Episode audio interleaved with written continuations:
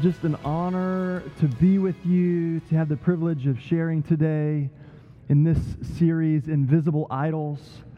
Uh, I want to just tell you one little thing about me. If you don't know me, or you're getting to know me, it really is my heart. Like, I, I really am an encourager. I just, it's like my nature. And I don't know if it's because I was the middle uh, child and I'm just trying to keep the peace and keep everything happy and copacetic, or I just like people to be happy or whatever it might be. But there is this thing in me that I just, by my nature, I think I was made to be an encourager.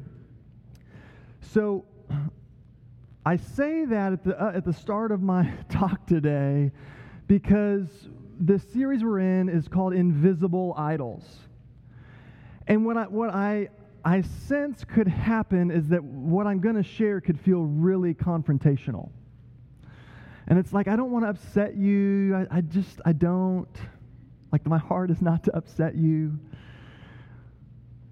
But I just believe as God has been working in my life, and I would say I've been more aware of his work in my life over the last 18 years, no, 18 months particularly.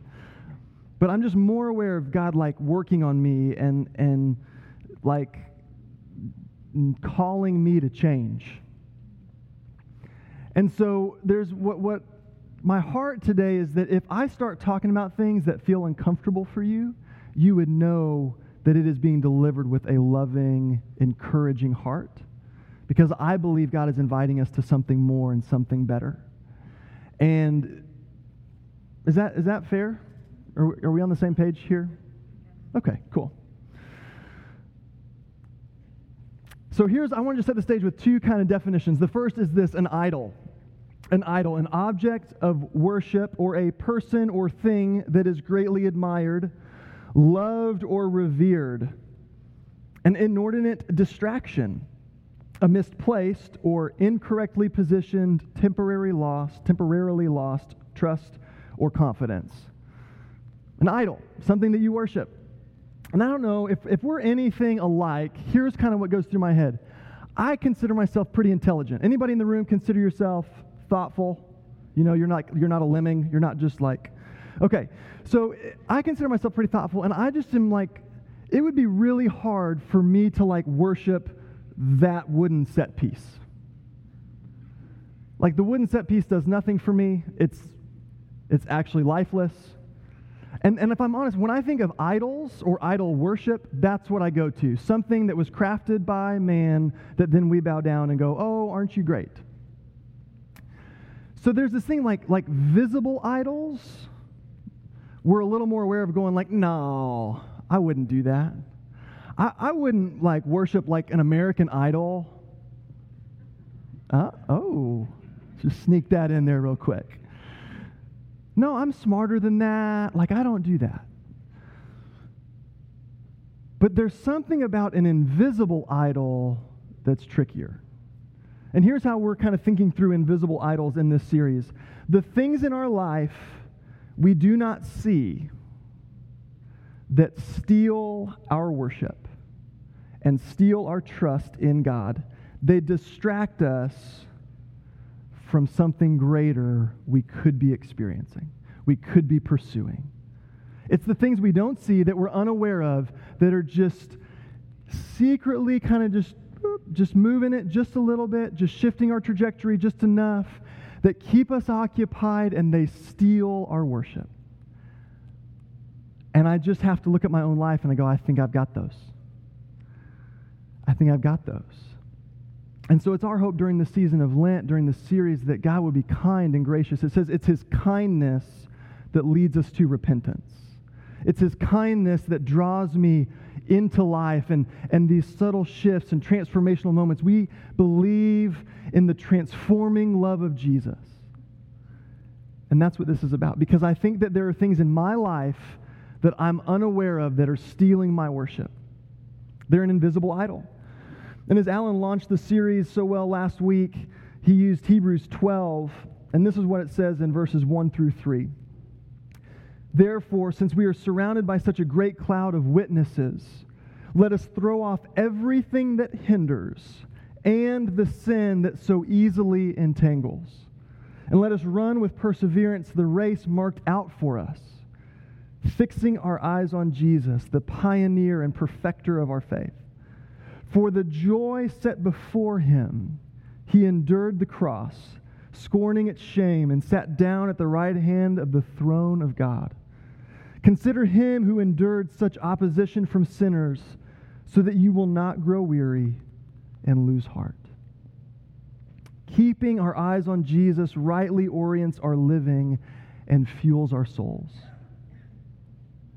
Surrounded by such a great cloud of witnesses, let us throw off everything. And you see it kind of distinguishes? Let us throw off everything that hinders and sin. So sometimes there are things hindering us that have nothing to do with sin, but they hinder us. And sometimes there's sin, stuff that gets in the way. It's, it's destructive and it's death and it's leading us in a way that's not life giving. And yet it easily entangles. Like the language in this passage, I think, sets us up for why this is something we're even talking about. Because our lives can get easily entangled, and things can just sneak in and, and hook us and grab us, distract us.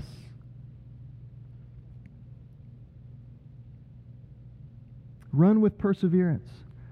Has anybody ever ran a race that required no perseverance because it was so easy? Like, even the way they're talking about this, run with perseverance, maybe there's some foreshadowing for us. Maybe there are things we're going to have to persevere through. Consider him who endured such opposition, fixing our eyes on Jesus. Why would we need this encouragement? Like, why is this in the text? Why is this in Scripture? And why would we need to be encouraged around these ideas? Why do we even need Jesus? Like, what's up with that? Why do we need God in our lives and, and what is really happening in the human heart and in the human life? Why are we even talking about idols? I mean, aren't we like past that? Haven't we like technologically and like intellectually gotten beyond things that we might need to consider? Okay, I think y'all are with me. And here's the thing I mean, I don't have anything that hinders me. Like sin? Nah. I'm trying to use some comedy, some humor to like kind of like go, okay, y'all, okay, um, y'all are with me. I mean, just ask my wife Lauren, ask my kids. Like I have, I have to ask for forgiveness. like, this is the thing. This is it. There are things that hinder me, and there is sin that entangles me e- more easily than I would ever wish. We, we are human. And if you look at the history of your own life and you look at the history of humanity, history points to the reality that life does not go according to plan. Life does not go according to plan. And I think there is an invisible idol around my life plans that when life does not go according to plan, the thing that fires off on me is God, where are you? Why would you do this? Why would you let this happen? And it just sets off the most significant bomb of like destruction to my faith and to my mind and to my being. because I want life to go the way I want life to go. Can anybody relate to me in that way? Sometimes life does not go according to our plan. In my own life, I'm just aware of this. I'm aware of this. And I spend time and I hear so many other stories so many other stories, and it comes in like subtle ways and in significant ways. And even yesterday, I met somebody for the first time, and they're telling me, you know, we thought this thing was going to happen, and we waited for 10 years. 10 years. In the last 10 days, I've just been confronted with story after story after story. Life does not go the way we want it to. In the depths of the human soul is a deep longing for things to be good and for things to be right. And when that doesn't happen, it just blows me up from the inside out. Can you relate to that? opposition, perseverance. Fix our eyes because there's stuff that entangles us and there's stuff that steals from us and there's real oppression. Sometimes I'm aware of it and see it, and sometimes I don't. We all know the struggle. If you have ever experienced a dis- disappointment in your life, raise your hand. Everybody. Everybody. Put me anywhere in the world, everybody's hand's going up. Everybody knows disappointment. We all know broken dreams and shattered hopes, and that death is real. Death is real. It's so normal. It's so normal that I think this has become an invisible idol that just sneaks in. Here's one of the ways that I see it. And I like to ask this question but when life does not go according to plan, who's the person that takes most of the blame? God. And here's when I talk to people about faith, and not even in the context of like life plans, but just faith, and it's why do bad things happen? Why do bad things happen? Why do bad things happen? It's so easy to blame God and have a bitter heart and to just see our worship disrupted. And yet, it's in that collision that we see two really important things. We see this collision of the kingdom of God and the kingdom of darkness. That maybe there's real pushback, maybe there's a real adversary, maybe there is a real source of death and destruction that God has something to say about. Maybe there's a storyline that we need to consider fresh and new again. Consider him who endured opposition. Do we ask, why is there opposition? And then here's the other thing for me that's so important is it exposes the thing that I actually long for in my own life. I long for things to be good. Where does that come from? Where does goodness come from? And, and why do I long for life and for hope and for joy?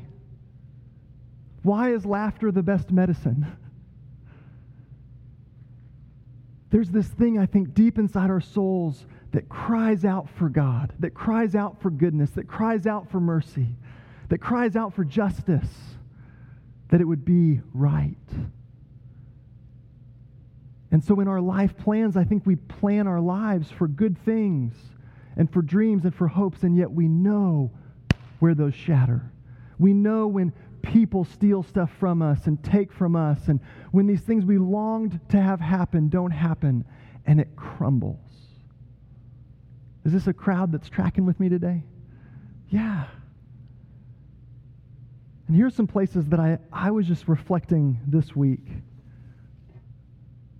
where life did not go according to my plan. And it's timelines when I wanted things to happen when I wanted things to happen. Timelines. It's the next fill in the blank in your listening sheet. Let me give you a good example of a timeline not going the way I expected or I wanted. And what we're talking about is disappointment. If you have an expectation and then life occurs beneath that expectation, that's called the expectation gap or it's called disappointment.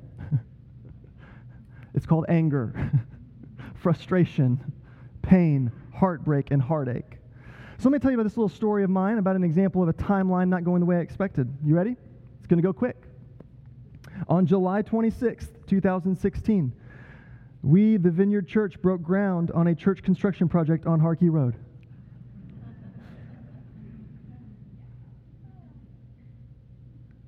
Nine months. Spot them a few months with weather. Why? Like, what's up with that? A timeline not even close. What do you do? What do I do with my own heart? What do I do with my mind? What do I do with my worship? In the months following what I expected, I could either lock in on all my disappointment and give my energy to that, or I could begin to open up my life to real stories of God's faithfulness showing up with us and for us in the midst of this journey, saying, Persevere, Persevere. I'm providing for you. I'm taking care of you. Don't lose heart. Don't lose heart. Don't let that dream slip. Don't let that hope fade. Don't lose heart. I'm with you. And there have been stories of his goodness growing that are going to be told when this thing is wrapped. And so we have to persevere and we fix our eyes on Jesus, not on the timeline. That he is with us and he is for us. And I can anchor to that, or I can anchor to my heartbreak and my frustration and my disappointment, and I get to choose. Here's where else it hits testing and turmoil. How I wanted things to happen. How I wanted things to happen. As Alan shared last week, just in setting the stage for this season of Lent, it says, Jesus, led by the Holy Spirit into the desert, was tested. Now, think about that for a second. How many of you love tests? Nope. How many of you love these like spiritual battles where it feels like Satan is like right there banging on your door? No thanks. Not interested in that. I just saw like a little sticker the other day on somebody's card, like, not today, Satan. Like, none of us are like, like bumper sticker, like, yes, today, Satan, like, bring it on. No, that's not how we, that's not how we roll. We don't like opposition.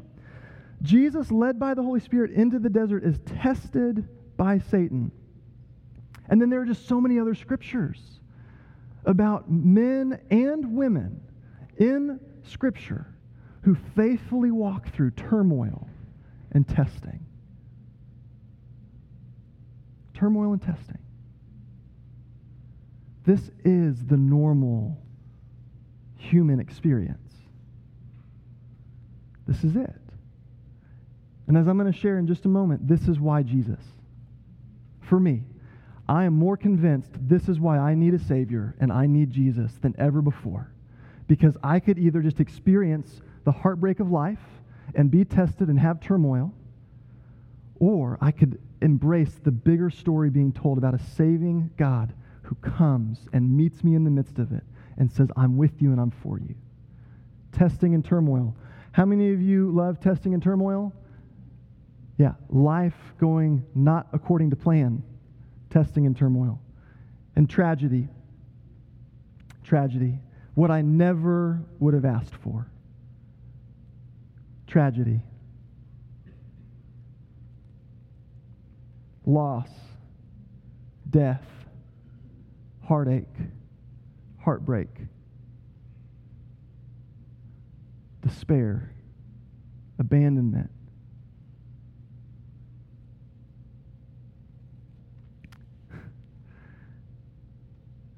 My life has not known much tragedy. And the more stories I hear from other people, I just am like saying my life is tragedy, tragedy light but we know tragedy. If I'm honest, I didn't really know it till my 20s. I'd been pretty protected and guarded from stuff. But I know shattered dreams. I know weeping over loss.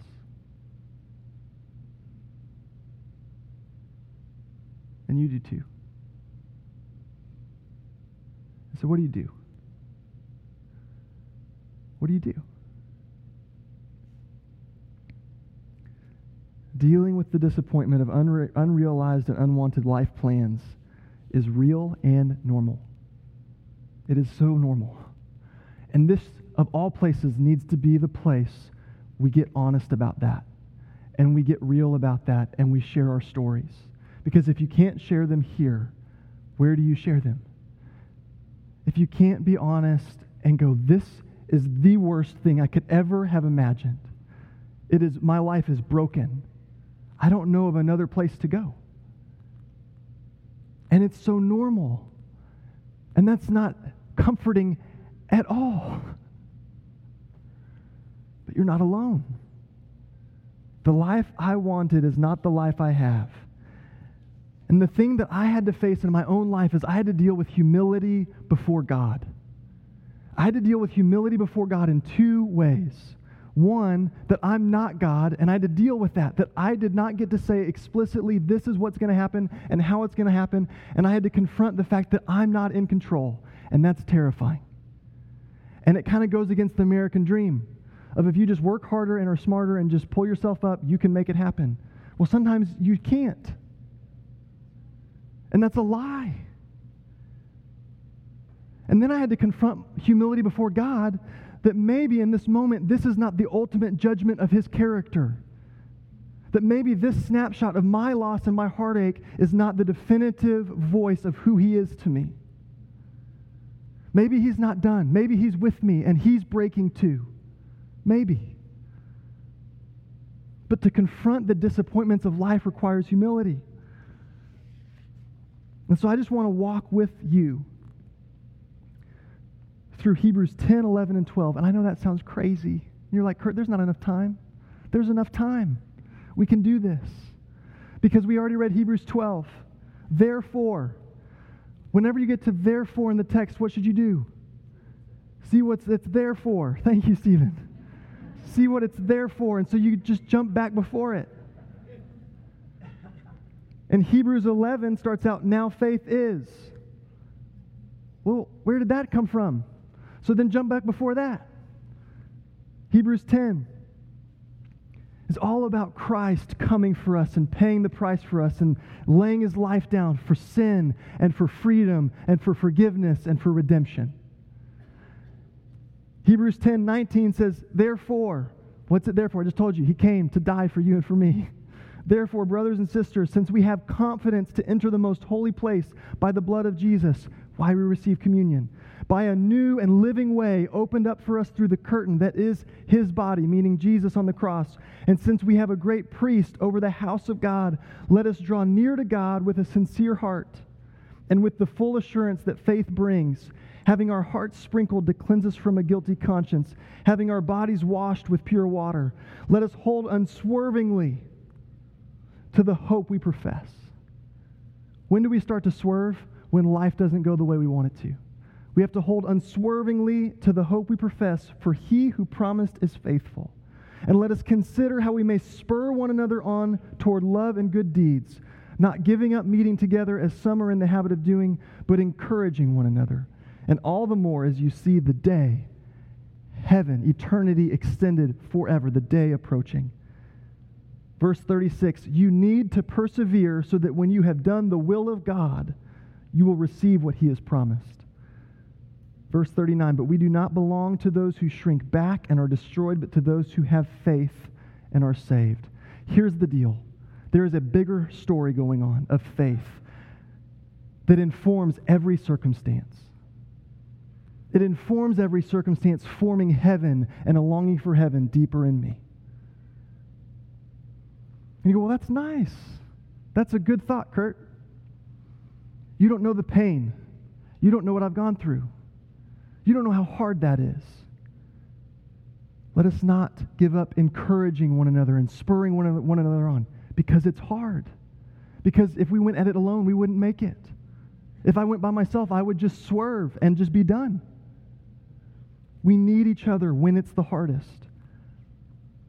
Hebrews 11. Now faith is confidence in what we hope for and assurance about what we do not see. This is what the ancients were commended for. Okay, well, nice for them. They're in the Bible. They must have had it easy. and here's what struck me this week. And just if, if I could give you an encouragement, if you have read the Bible at any point, be open to the fact that God can meet you again. Because that's what happened for me this week.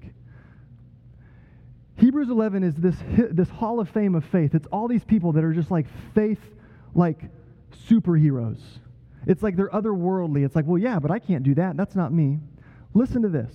They just start going through this person was faithful and this person was commended to them by faith and faith and faith and faith. And it's like, yeah, but I don't have any right now. Hebrews 11, verse 13. All these people were still living by faith when they died. They did not receive the things promised They only saw them and welcomed them from a distance, admitting that they were foreigners and strangers on earth. The most faithful of like faithful people died, not experiencing what was promised to them, and they saw it from eternity. But hold on. it gets better. Verse 32. Actually, I'm not yet. 16. Instead, they were longing for a better country, a heavenly one. Therefore, God is not ashamed to be called their God, for he has prepared a city for them. Verse 32 And what more shall I say? I do not have the time to tell about Gideon and Barak and Samson and Jephthah, about David and Samuel and the prophets who through faith conquered kingdoms, administered justice, and gained what was promised, who shut the mouths of lions and quenched the fury of the flames and escaped the edge of the sword, whose weakness, what? Whose weakness was turned to strength and who became powerful in battle and routed foreign armies. Women received back their dead, raised to life again. There were others who were tortured, refusing to be released so they might gain an even better resurrection. Some faced jeers and flogging and even chains and imprisonment. Does that sound horrible? Okay, these, this is the story of faithful followers. They were put to death by stoning, they were sawed in two, and they were killed by the sword. They went about in sheepskins and goatskins, destitute, persecuted, and mistreated. The world was not worthy of them. They wandered in deserts and mountains, living in caves and in holes and in the ground. These were all commended for their faith, yet none of them received what had been promised. Since God had planned something better for us.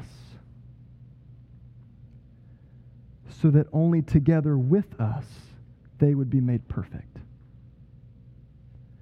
Therefore, since we are surrounded by such a great cloud of witnesses, let us throw off everything that entangles us and the sin that so easily gets us, and let us run with perseverance the race marked out for us.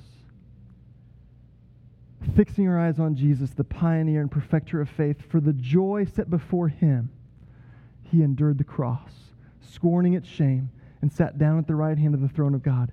Consider him who endured such opposition from sinners, so that you will not grow weary and lose heart. Consider him. Consider the one who came and lived. Consider him who set down his deity and his seat on the throne and laid it low and became humble as a servant. Consider him who loves you Consider him who died on a cross for you. Consider him who's acquainted with sorrow. Consider him who came and endured humanity so he would know what it's like. Consider him. Anchor to him. Anchor to the story of hope that is bigger than the story of despair and destruction. And know that when our life plans just get blown up, there's a God who loves you and maybe through that is working something more beautiful. Maybe through your hardest hardship, it's not just about you. Maybe He's going to work something through your story and it's going to become hope for somebody else. Last weekend, I was preaching at the Vineyard Church in Billings, Montana. And I, showed, I, I shared this much of our story. And what I said is we have three kids that we love, and we've had six pregnancies. My wife and I know what it's like to lose a pregnancy more than once. And that was all I said.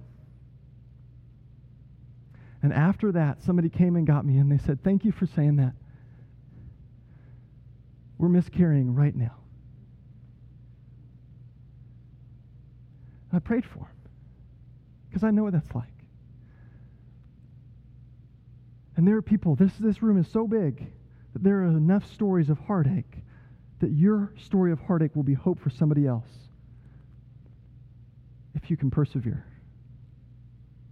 Consider him. Consider him who endured the cross. Hebrews 2 18. This is where I'm going to finish. Y'all can stand with me. That's how you know I'm done. It's like a tip. Hebrews 2 18.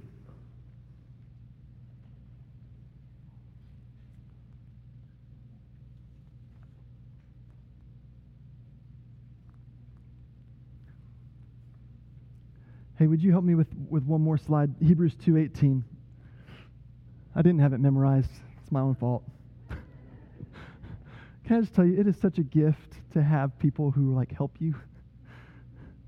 Because Jesus himself suffered when he was tempted, he is able to help those who are being tempted. Because he suffered loss and death of loved ones, because he suffered all the way to the point of the cross, because he knows it and he's acquainted with sorrow, he is there to help you. This is why I love Jesus. He is a God who moves near, He is a God who comes, and He is a God who redeems life plans. And He's redeeming my life plans every day, even now. He's redeeming my story. And I think He wants to do the same for you. Life is hard, and it does not go, go according to our plan. But I believe there's a God who is above it all, calling us into relationship, saying, Hang on, I'm with you, and I have something better. And when your heart breaks, realize you have a longing for heaven set deep within you. And there's a God who says, Come. And don't just wait for heaven, but pray for heaven to come here now. Matthew 6 Our Father in heaven, holy is your name. May your kingdom come. May your will be done here on earth.